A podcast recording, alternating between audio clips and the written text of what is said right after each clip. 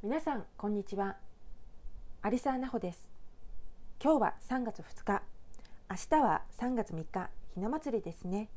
もう春がやってきたという感じですけれども3月3日はですねひな祭りですけれども、3月3日は、私が4月から行います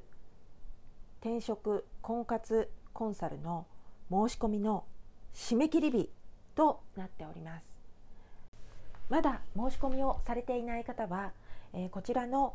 えー、ポッドキャストエピソードの詳細欄にリンクを貼り付けておりますのでそちらからお申し込みください。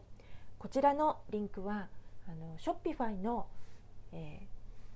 ー、リンクになっております。最初に、えリンクをクリックしていただくとメールアドレスを入れるところがありますのでそちらにメールアドレスを入れていただいて次へをクリックしてください。それで登録をしていただきますと、えー、申し込みをすることができます。4月のコンサルテーションは Zoom を通してではありますけれども直接皆様とお話をできる機会となっておりますので私も楽しみにしております。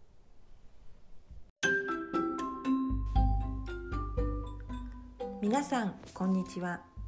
ようこそレディーなお話ポッドキャストへ。このポッドキャストではキャリア女性の皆さんが転職や婚活を通して自分の望むより良い人生を送るためのお手伝いをいたします。月に3回水曜日に新しいエピソードをお届けしますのでまずはお気に入りの飲み物でも用意して気楽に楽しんでいってくださいね。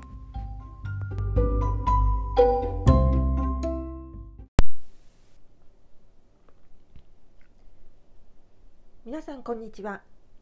転職と婚活のコンサルをしております。アリサーナホです。先週はアラフォーでも結婚できる方法というテーマでお話しさせていただきました。アラフォーのね皆様でもターゲットに注意を払えば結婚の可能性はぐんと高まりますのであのアラフォー女性で結婚を希望される方は諦めないでほしいと思います。さて今回のテーマですけれども今回のテーマは上手な転職5つの基本についてお話をしたいと思います。項目ごとに分かりやすくお伝えしていきますのできちんとポイントを確認されてくださいね。じゃあまず最初のポイントです。転職は就業中にする。もうこれはですねあの転職の常識と言っていいと思うんですけれども転職はあなたが仕事についている時にしてください。仕事を先に辞めないでくださいね。あの確かにね仕事をしながら転職活動をするというのはもうあのされたことがある方はねもう本当ご存知だと思うんですけれども時間を捻出するのも大変ですよね。それと体力的にもきついです。私もねあのきつかったエピソードにはことを書かないです。ですけれども仕事を辞めてからの転職活動はあなたにとって不利になっちゃうんですよね。あの私個人としてはね何ヶ月かブランクがあったとしてもあのその方ができる仕事がね何か変わるわけではないですからあの大した問題ではないとは思ってますけれどもあの残念ながら野党側はそうは考えないです。ですから、えー、転職をする時はまだ仕事があるうちにある時に活動をされてください。2番目価値を高める転職をする。転職はねやみくもにすればいいというものではないんですよね。ただ仕事に就ければいいというものでもありません。そしてこれからするあの話はね今回のエピソードで一番重要なところなんですけれども本当にあの転職エージェントでもこんなことは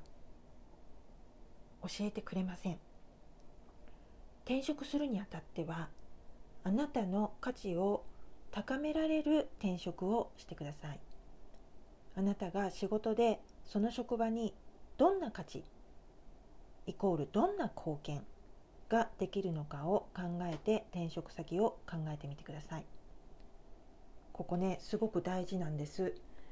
あの価値を高められる転職をすると年収が上がるんです。覚えておいてください。3番目最新の履歴書職務経歴書。履歴書や職務経歴書は常に更新してください。あの例えば上司からあの今度こういう仕事をしてくれないかと頼まれてその職場で新しい仕事を覚えることになった時人間ですからねちょっと面倒だなと思うこともあるかもしれません。でもそれは実際は喜ぶべきことなんですよ。職務経歴書に書けることが増えるんですからね。うん。あなたの価値を高めることにもつながります。ですから、えー、履歴書職務経歴書は常に、えー、最新のものに更新をしていつでも応募ができるという状態にしておきましょう。4番目。転職エージェントは複数使う。転職エージェントというのは簡単に言うと転職の案件を持っていてこんな求人がありますよと紹介してくれるところです。転職エージェントは個人でやっている小さなところからテレビで盛んに CM を流すような大きなところまでありますけれどもまずはご自分に合ったところにご登録されてくださいね。それでもしご登録されたエージェントより紹介を受けた求人がねあのご自分の思うようなものではないなと思った時そういう時はあのそこの転職あのエージェントにこだわらないで他のエージェントにもご登録されてください。あの扱っている求人というのはねあの同じ、求人が複数のエージェントにあの送られている場合もあるありますけれどもあのエージェントごとにそこのエージェントにしかないというね独自の案件を持っていることもありますからね。あの一つのエージェントにこだわることはなくって複数のエージェントを使いこなすようにしてください。5番目自分の振る舞いに気をつける。これはねあの私がここで偉そうに言うことでは全然ないんですけれどもこれはどういうことかというとあなたの評判はどこへ行ってもついて回るということです。特に同じ業界で転職をしようとした場合知り合いの知り合いは知り合いである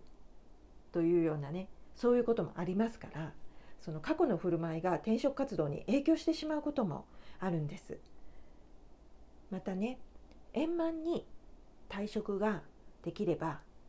まあ場合によってはねあの自分が戻りたい、ね、ご自身が戻りたいと思った時に戻ることもできますしあるいは元の職場の方から戻ってくれってね頼まれることもありますからね。その元の職場に戻るという選択肢が残されるんです。飛ぶ鳥あたを濁さずというものですね。はい、えー、ここまでちょっと早口でしたけれども転職の基本中の基本5つについてお伝えしてきました。